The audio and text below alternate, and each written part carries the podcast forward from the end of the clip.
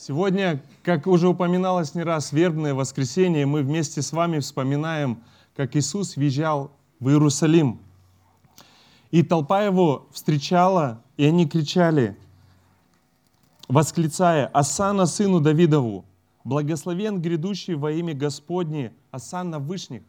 Они его на самом деле встречали как царя, и народ ожидал обещанного Мессию, как они понимали, который сядет на трон, спасет их от римлян. И вся эта толпа, весь Иерусалим, там написано, пришел в движение, встречая Иисуса. Они срезали пальмовые ветви, у вас здесь есть. Они махали, они постилали на дорогу. Более того, они снимали одежду и тоже бросали, встречая Его. И грустная ирония заключается в том, что несколько дней спустя эта же самая толпа, что будет кричать? Распни. И как уже упоминали в объявлениях, мы приглашаем, вновь приглашаем вас присоединиться к ко всему расписанию церкви, которая будет на следующей неделе. Это поможет нам погрузиться в каждый день, через что проходил Иисус вместе с учениками. Я как-то услышал интересную притчу об ослике, на котором ехал Иисус – и давайте мы попробуем посмотреть на въезд Иисуса глазами ослика. Так вот, этот ослик э, всегда был со своей мамой. А у него были очень хорошие хозяева, которые заботились о нем. На нем никогда никто не ездил. И в один день пришли люди, разговаривали с его хозяином, и хозяин согласился отдать. И он подумал, ну, что-то интересное сейчас будет. Позже он увидел Иисуса, увидел человека, который сел на него, это был Иисус. И вот этот ослик движется, он понимает, что к большому селению приближается и видит множество людей. И он видит, что они радуются чему-то очень сильно и понимает, что взор как бы направлен на него. Он думает, вау, я такой классный. Кажется, все эти люди бросили все свои дела, чтобы поприветствовать меня. Потом он увидел, как они ветви свои бросают перед ним, и он думал, кажется, они радуются все-таки. Он начинает идти, никто не ругается. И потом он видит, как один мужчина снимает свой халат, постилает. И он думает, можно мне идти, нельзя делать шаг. И видит, что так же все радуются. И он здесь точно уверен, я особенный. Все эти люди собрались, чтобы меня поприветствовать. Он немного забылся, кого он вез. Но, друзья, так или иначе, мы все иногда как этот ослик – мы просим Господа о какой-то помощи, мы молим, Господи, помоги. И когда Господь помогает, мы воздаем Ему славу, но через время мы думаем, я красавчик. Я вспоминаю моменты, когда сдавал серьезные экзамены. Вы, может быть, тоже вспомните. Недавно диссертацию сдавал. И, Господи, помоги! И Господь помогает. И я искренне воздавал славу, когда профессор говорит, все, ты сдал, молодец. И потом периодически такие мысли возникают. Ну, я красавчик. Я это сделал. И можно многие-многие примеры. А, вы добились чего-то а, в своей жизни. И это был ваш труд, и Бог вас благословлял. И так легко можно забыться, как этот ослик, и сказать, ну это я все сделал. Я молодец. Я купил машину, может быть, квартира есть, дом, куда-то съездил отдохнуть. Ну, я хороший. А, нам важно не забывать, в чью славу мы все делаем. И как мы в прошлый раз читали, что мы глиняные горшочки, в которых сокровища. И мы сегодня будем еще раз читать. И это сокровище, это Евангелие, это сокровище и сам Масих Иисус Христос. Мы продолжаем читать 2 э, Коринфянам, 4 глава, сегодняшний отрывок с 7 по 18 стих. Давайте мы вместе прочитаем. И особенно читая первый стих, вспомните ослика из притчи. Но сокровище это, это Евангелие, это благая весть, мы носим в глиняных сосудах, чтобы преизбыточная сила была приписываема Богу, а не нам. Мы это всюду притесняемы, но не стеснены. Мы в отчаянных обстоятельствах, но не отчаиваемся. Мы гонимы, но не оставлены. Не излагаемы, но не погибаем всегда носим в теле мертвость Господа Иисуса, чтобы и жизнь Иисусова открылась в теле нашем. Ибо мы, живые, непрестанно предаемся на смерть ради Иисуса, чтобы и жизнь Иисусова открылась в смертной плоти нашей. Так что смерть действует в нас, а жизнь в вас. Но имея тот же дух веры, как написано, «Я веровал и потому говорил, и мы веруем, потому и говорим», зная, что Всевышний Госп... А, воскресивший Господа Иисуса воскресит через Иисуса и нас и поставит пред собою с вами. Ибо все для вас, дабы обилие благодати тем большую во многих произвело благодарность во славу Божию.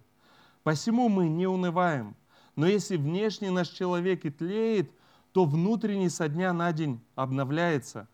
Ибо кратковременное, легкое страдание наше производит в безмерном преизбытке вечную славу, когда мы смотрим не на видимое, но на невидимое. Ибо видимое временно, а невидимое вечно. Аминь. И я разделил наш отрывок на три части. Благодарность Богу за все. Вторая – жизнь и служение на земле в перспективе вечности. И третье – процесс обновления. Если мы обратим внимание на отрывок 7 по 15 стих, о чем говорит Павел? Он говорит на самом деле о благодарности. И давайте мы а, разберем поглубже. Как я уже упоминал в прошлое воскресенье, кто был, вы помните, мы закончили седьмым стихом, а, где Павел приводит иллюстрацию глиняных сосудов. И ранее Павел использовал иллюстрацию аромата, и он говорил Христово благоухание. И мы говорили, что нам всем нравятся приятные запахи, у всех нас разные вкусы, и наоборот нас отвращают плохие запахи. И а, Павел пишет, что наша жизнь это может быть как аромат прославляет Господа или наоборот. Позже Павел э, дает иллюстрацию письма, и он говорит, что люди вас читают. И что они читают в нашей жизни? Видят ли они Бога, видят ли они Евангелие или видят что-то другое? И теперь он дает иллюстрацию глиняного сосуда. И в те времена не было банковских ячеек, и чаще всего люди хранили драгоценности в чем-то непредметном. И часто они использовали такие самые простые глиняные сосуды, чтобы что-то драгоценное положить внутрь. И в этом отрывке в седьмом стихе Павел говорит, для чего это? Чтобы вся слава, она была воздана Богу, а не нам. И опять же, можно вспомнить про ослика. Он слишком сильно увлекся. И в своих посланиях Павел на самом деле очень много говорит о благодарности. И давайте глубже поразбираем. Вопрос. Кому из вас нравятся экшн-фильмы? Поднимите руку. О, вижу, вижу, вижу. Экшн-фильмы, если кто не знает, где вот там вот э, напряженные действия с самого начала до конца или в какой-то части. Какие фильмы нравятся? Кто-то может озвучить? Да, да. Ну, надо такое, чтобы христианское было. Пастор же говорит. Не-не, смелее, фильм Страсти Христов, правильный ответ. Только не повторяемся. Ну, кто-то еще хочет назвать? Нарния тоже христианский. Есть поклонники Марвел? Есть! Вот, вижу руку. Я не поклонник. Детям нравится, поэтому смотрю. Я предпочитаю э, фильмы, основанные на реальных событиях. Но вкусы разные. Так вот, у Павла вся жизнь была экшен. Если мы проанализируем следование за Христом, и это несравнимо ни с Тором, ни с Железным человеком, ни с Суперменом – в 9 главе книги Деяний Бог говорит о Павле, что ему придется много пострадать за имя Христова. И этот экшен, который начался с момента встречи со Христом, мы помним, как он встретился, до конца его жизни на земле, это вот как экшен-фильм был.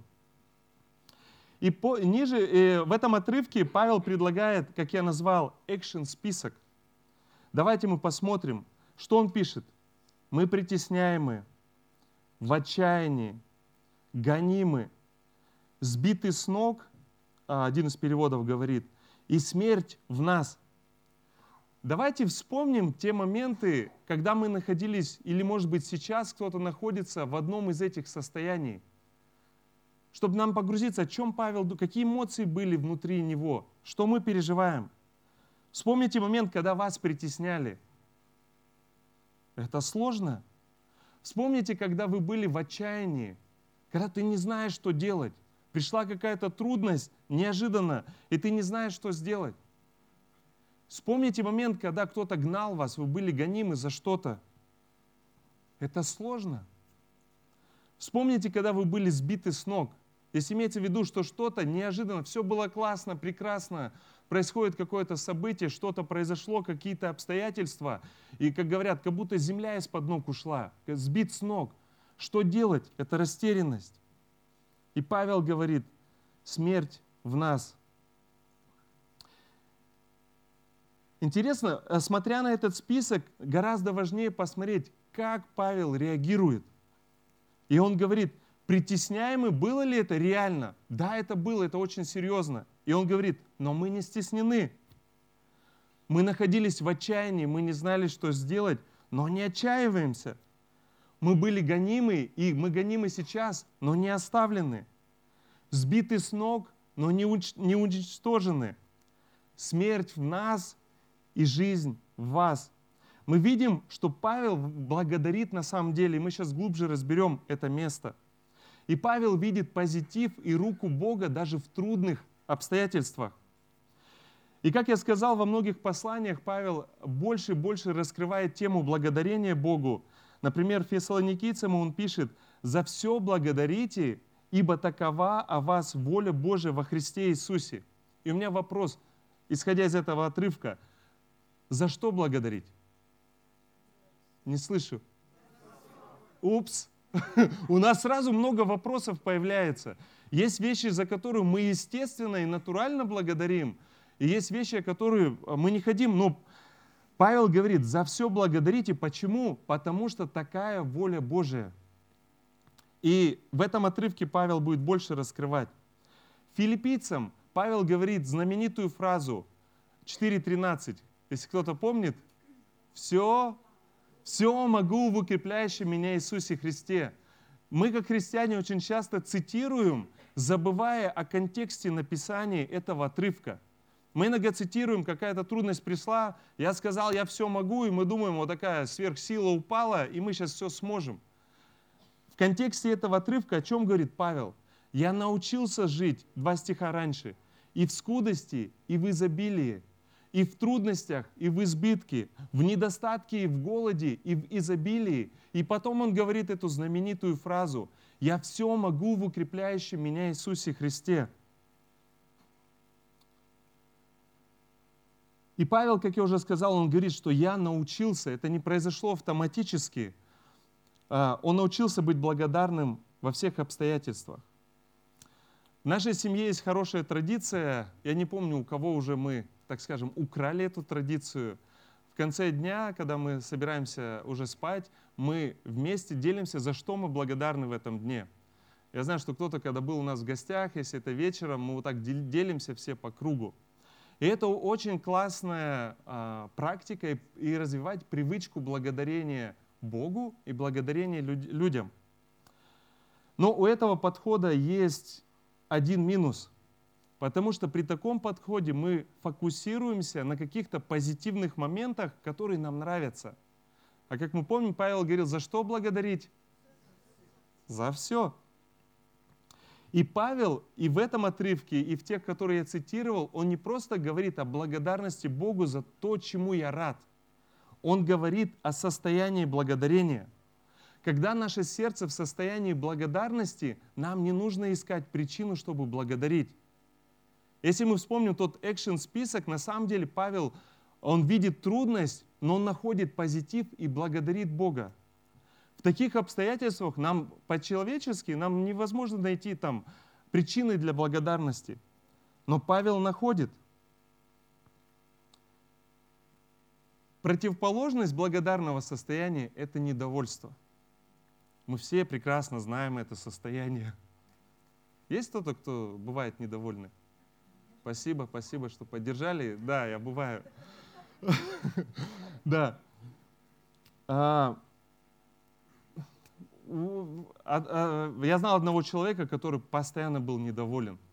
И встречаясь, когда я спрашивал, как дела, потом я понял, я не хочу спрашивать, как дела. Я поздороваюсь, и, и даже если светит солнце, даже если все прекрасно, ты спросишь, как дела, и начнется. Э, начиная с того, что Советский Союз развалился, это плохо, там пенсию не дали, что-то не дали. И это вот такое состояние. Давайте вспомним себя в недовольном состоянии. Бу-бу-бу. Да-да-да. Да.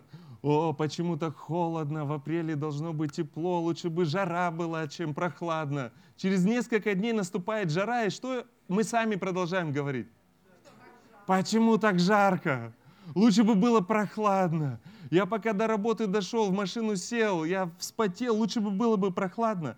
На самом деле светит солнце, не светит, дождь идет, не идет. Это состояние недовольства. И не нужны причины, чтобы быть недовольным. Что бы ни происходило, это будет проявляться. Ветер дует, ветер не дует, слишком громко, слишком тихо и так далее. Все время чего-то не хватает.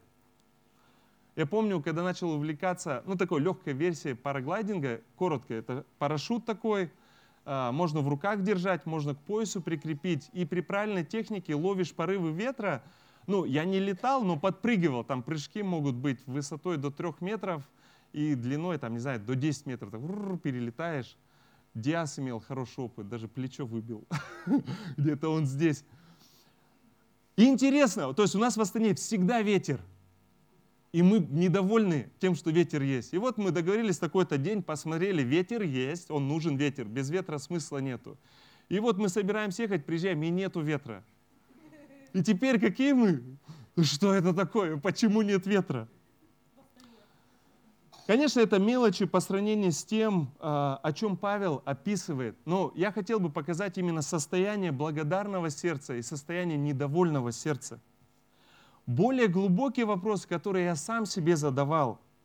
Достаточно ли мне Христа, чтобы быть благодарным и удовлетворенным?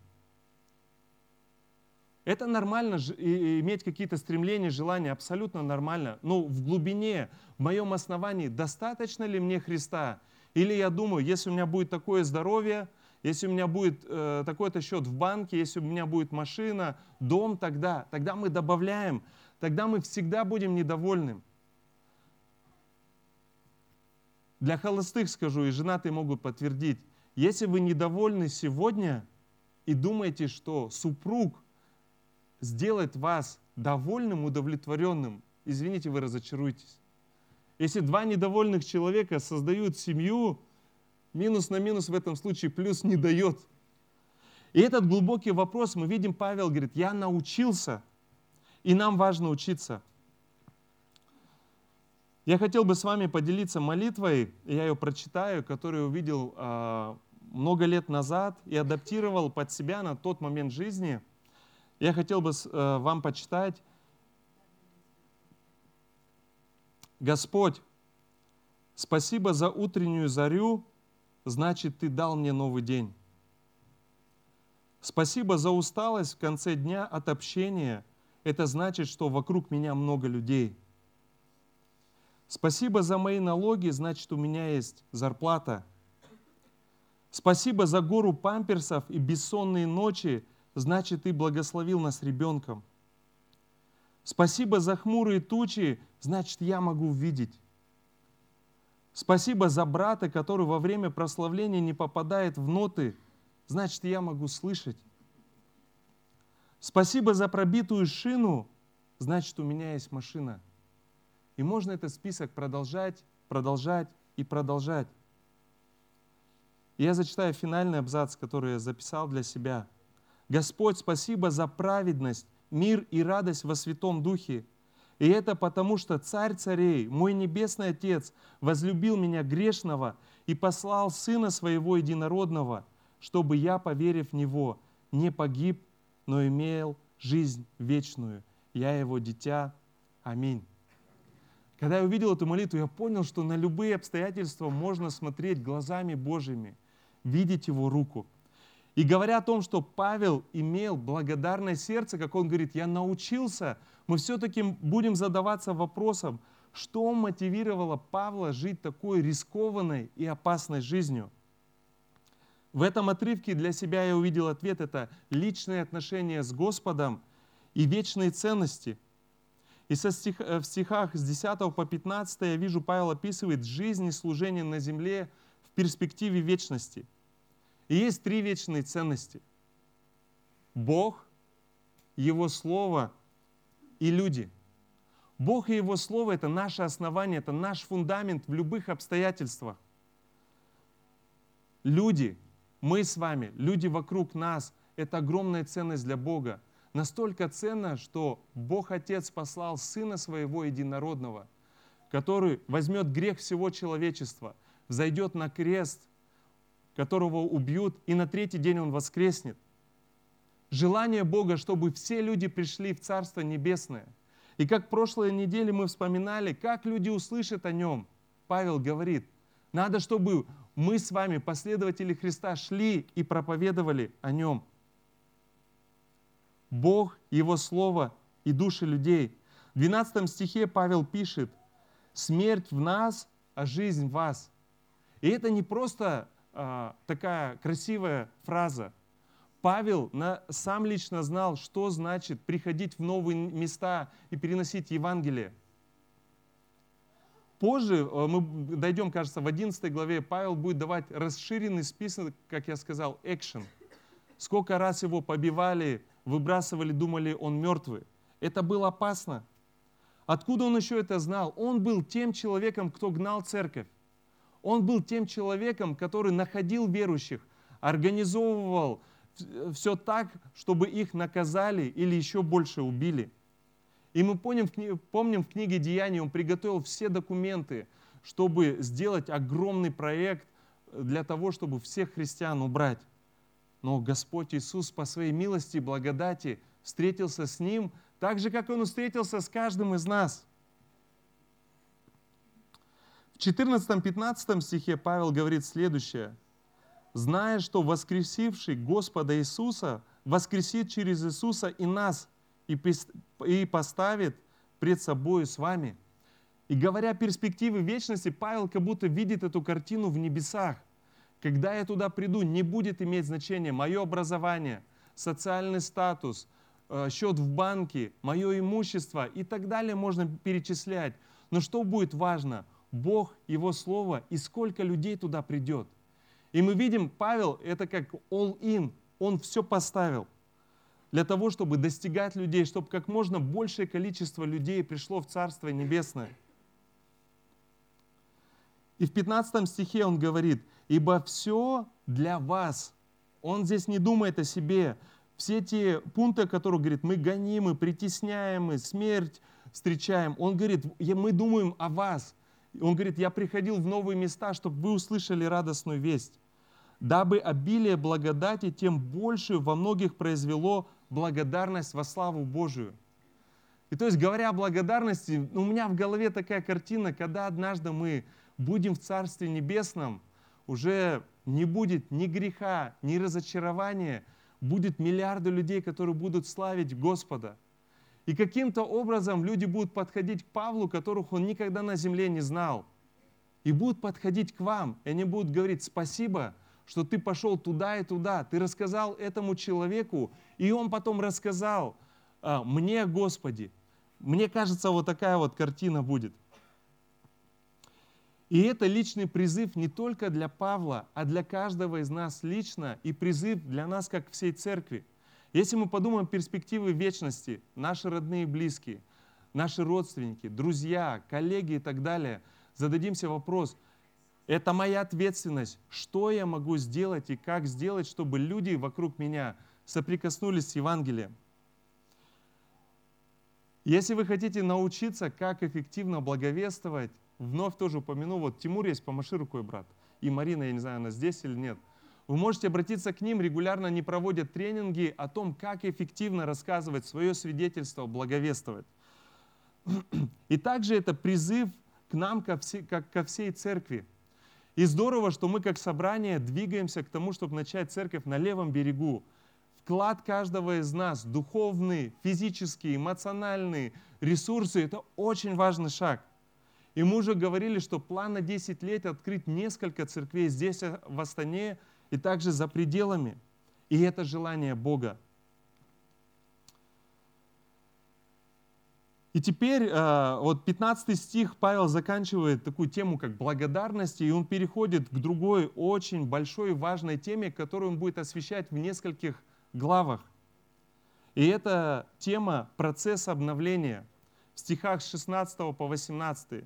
Иногда в Писании это называется процесс освящения, процесс преобразования, процесс обновления ума. И на сегодняшний день а, много дискуссий идет о том, грех, мы грешные, мы не грешные и так далее. Смотрите, если вы родились духовно, если вы исповедуете Иисуса как Господом и Спасителем, что это значит для вас? Ваши грехи прощены. И как Писание говорит, благодатью спасены, как дар от Бога, не отдел наших, чтобы никто не хвалился.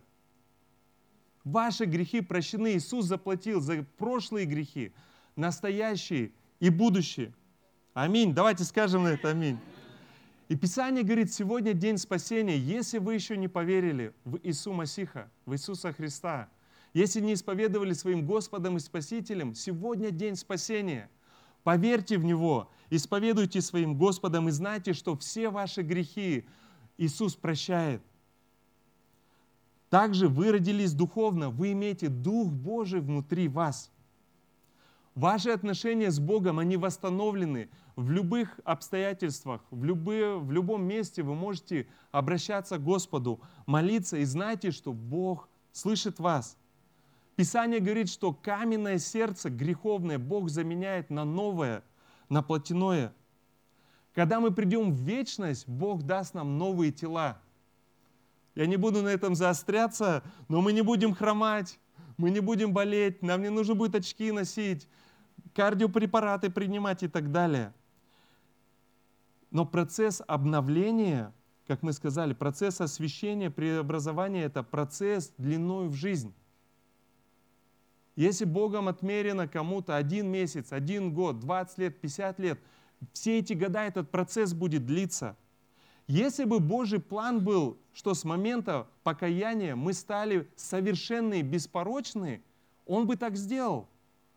И у нас вообще не было ни греховных мыслей, ни греховных желаний, ни греховных помыслов, не было эгоизма. Мы бы не вели себя как тот ослик, который думает, я молодец, я красавчик, все они ради меня собрались. Это процесс длиной в жизнь. В предыдущей главе в 3.18 Павел говорил, «Мы же все открытым лицом, как в зеркале, взирая на славу Господню, преображаемся, преображаемся в тот же образ от славы в славу, как от Господня Духа». И сегодня Алексей тоже упоминал, что сегодня, после этого служения, мы были еще немного более похожими на Христа. В этом цель преобразования – первом стихе 4 э, главы, мы в прошлый раз читали, с какого глагола Павел начал? Кто помнит? Не унываем. И Алексей в прошлый раз объяснял.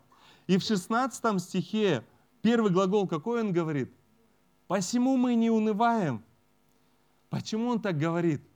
В некоторых посланиях Павел уже так вопил, «О, грешный я человек! Кто избавит меня от всего тела смерти?»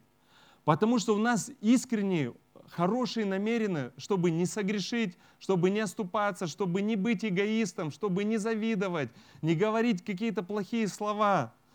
Но мы оступаемся, мы согрешаем. Это борьба, это процесс, это реальная война. Павел описывает Галатам, помните, борьба между плотью и духом. Это реальная борьба, с которой мы каждый день сталкиваемся. С утра до вечера. Но Бог дал нам силу. Своими силами у нас нет ни одного шанса победить. Но Бог дал нам Духа Святого. Бог не обещал, что все будет легко и просто. И Павел описывает о страданиях и трудностях. Но что нам Бог точно обещал? Что Он будет с нами. Что Он будет с нами в любых обстоятельствах. Мы сегодня пели «Всегда ты рядом». Это классный момент. Даже если у вас трудный период, трудный день, вы на кого-то накричали, наорали, плохое состояние, знайте, Бог с вами рядом. Бог с вами рядом, Он влечет вас, чтобы вы пребывали в Нем, чтобы вы покаялись и пребывали с Ним. Слабее физически, Павел духовно понимал, что день за днем испытывает обновляющую работу в себе Духа Святого, и он все больше уподобляется Христу. И мы сегодня пели тоже в песне тот день, когда иссякнут силы, настанет час встретить мне Христа. Мне 43 будет. Когда 40 исполнилось, я начинал чувствовать в своем теле какие-то изменения, что я уже не такой сильный, как в 20 лет. Я думаю, что здесь есть э, часть людей, которые понимают. Когда играя в волейбол, разорвал э, сухожилие, я такой думаю, почему это случилось?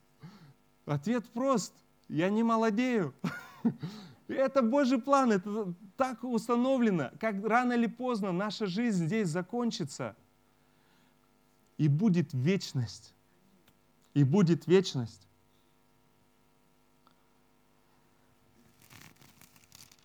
В 17 стихе, после того экшен списка, который Павел описал, реальные угрозы смерти, гонения, притеснения, сбивают с ног. И в 17 стихе Павел все это, как называет? Он называет их кратковременные, легкие страдания. Раз сегодня сестра так и сказала, это кратковременные, легкие страдания утром. И можно спросить, Павел, почему ты так говоришь? Это так опасно. Ты в тюрьме был, тебя избивали, тебя выкидывали мертвым, тебя гнали. Ты постоянно был в опасности. Почему ты говоришь это кратковременные легкие страдания? И ответ в 18 стихе, давайте прочитаем. Он говорит, когда мы смотрим не на видимое, и под видимым здесь подразумевается страдание. Когда мы смотрим не на видимое, но на невидимое. Ибо видимое временное, а невидимое вечно. Аминь. То есть мысль, мысль Павла, Павла такова. Страдания здесь на земле, они ничего не значат в сравнении с ожидающей славой и вечностью. И вопрос к нам. Будут ли у нас страдания? Они есть, они присутствуют сейчас, и они будут все то время, пока мы здесь на земле живем.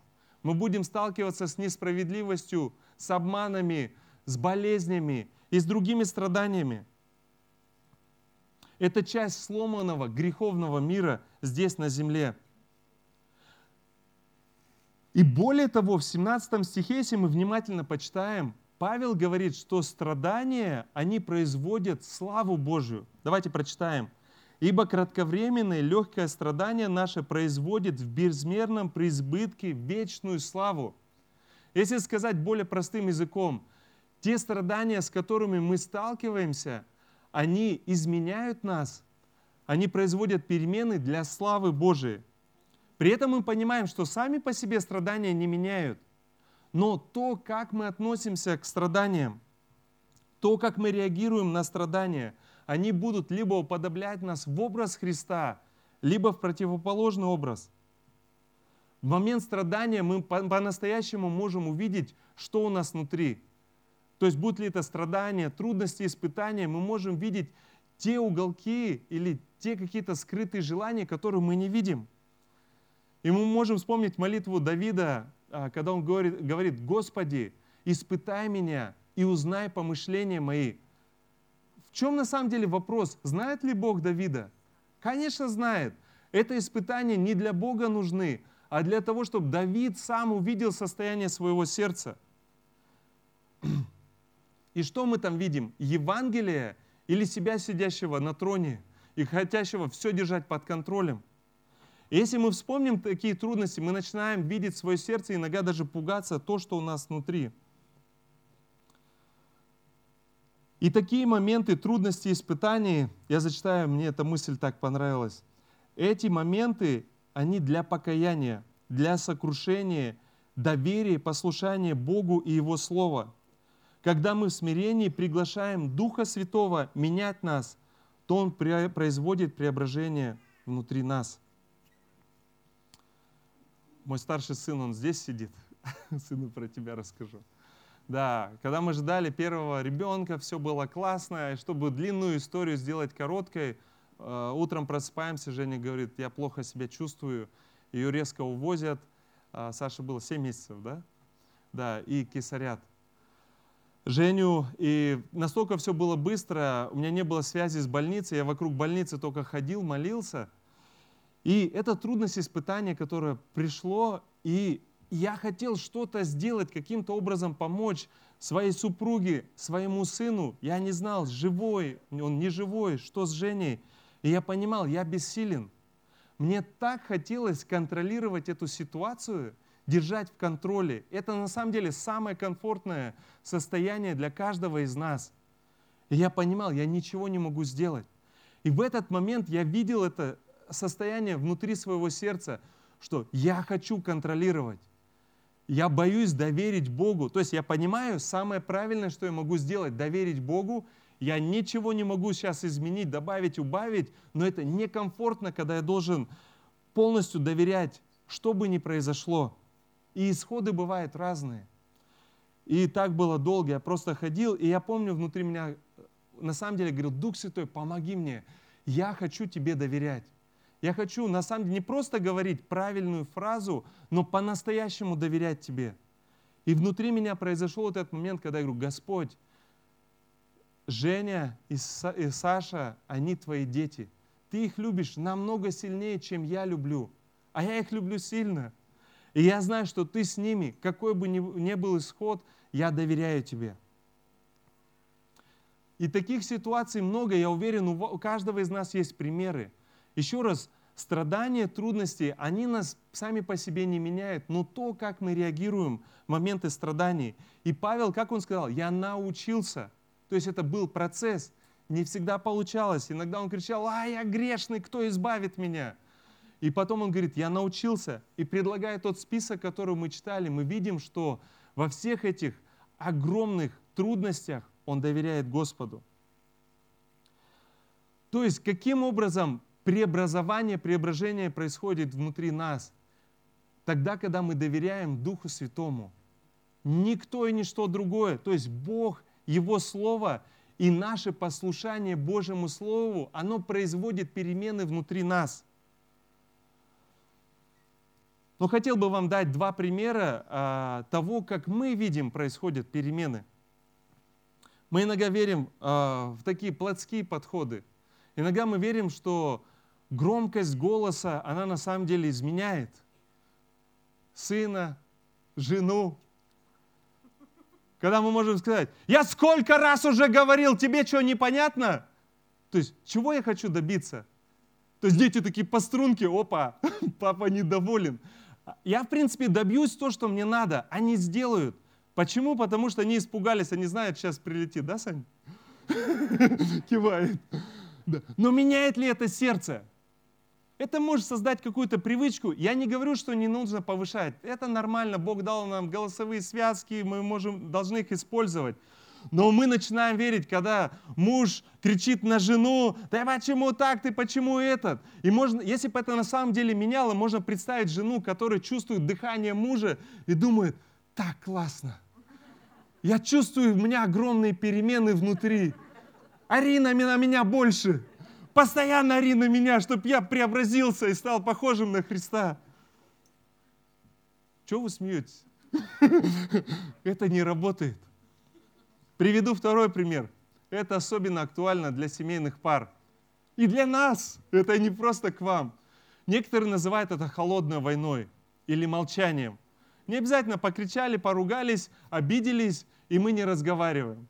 Холодная война. Чего мы хотим добиться? С одной стороны, наказать э, своего супруга. С другой стороны, мы хотим, чтобы наконец до него там что-то дошло или до нее. Да, чтобы он сделал какие-то выводы, чтобы он изменился. Опять же, это меняет семейные пары. Это меняет? О, спасибо, поддержали. Я не один такой. Да. И если бы это тоже меняло, можем представить, как жена говорит мужу, дорогой, когда ты молчишь, это так меняет меня изнутри. Пожалуйста, вообще не разговаривай, молчи, и все будет прекрасно. Бог, Его Слово и наше послушание Божьему Слову в трудные моменты, они производят перемены внутри нас. Они меняют Давайте придем к применению. Что я видел для себя, я хотел бы поделиться с вами, призвать к применению. Первое – это иметь не просто э, благодарить за что-то, но иметь благодарное сердце, состояние благодарности. И вы можете вспомнить, когда у вас сердце в состоянии благодарности, еще раз, вам не нужно искать причины. Вы будете благодарить своего мужа или жену, своих детей, людей в церкви. Вы будете благодарить Бога даже за трудные обстоятельства, в которых вы видите руку Божию. Второе – это вклад вечной ценности. Какие три вечные ценности? Кто запомнил? Бог, Его Слово и души людей. Да, и Бог, Его Слово – это фундамент. Мы пребываем, мы стоим на нем твердо. Но то, на что мы можем повлиять, это делиться с людьми радостной вестью Евангелия, чтобы как можно большее количество людей услышало о Господе. И это как семена, посеянные в сердце, которые принесут плод. Скажи на это аминь. Аминь. И третье – это преображаться в образ Христа каждый день. И практическое применение, как мы говорили, послушание Богу и Его Слову на практике. Помолимся.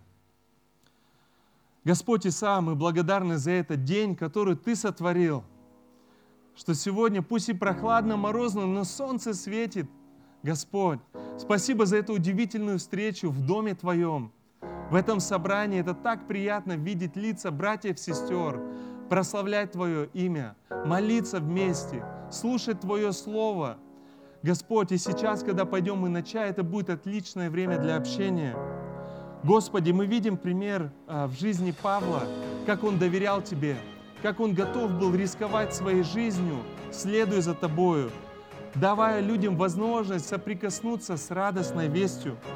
Господь, я молюсь за каждого из нас, за себя, чтобы это было для нас побуждением и примером иметь благодарное сердце, именно состояние благодарного сердца, желанием вкладывать вечные ценности, рассказывать людям о Христе, открывать новые группы, открывать церкви.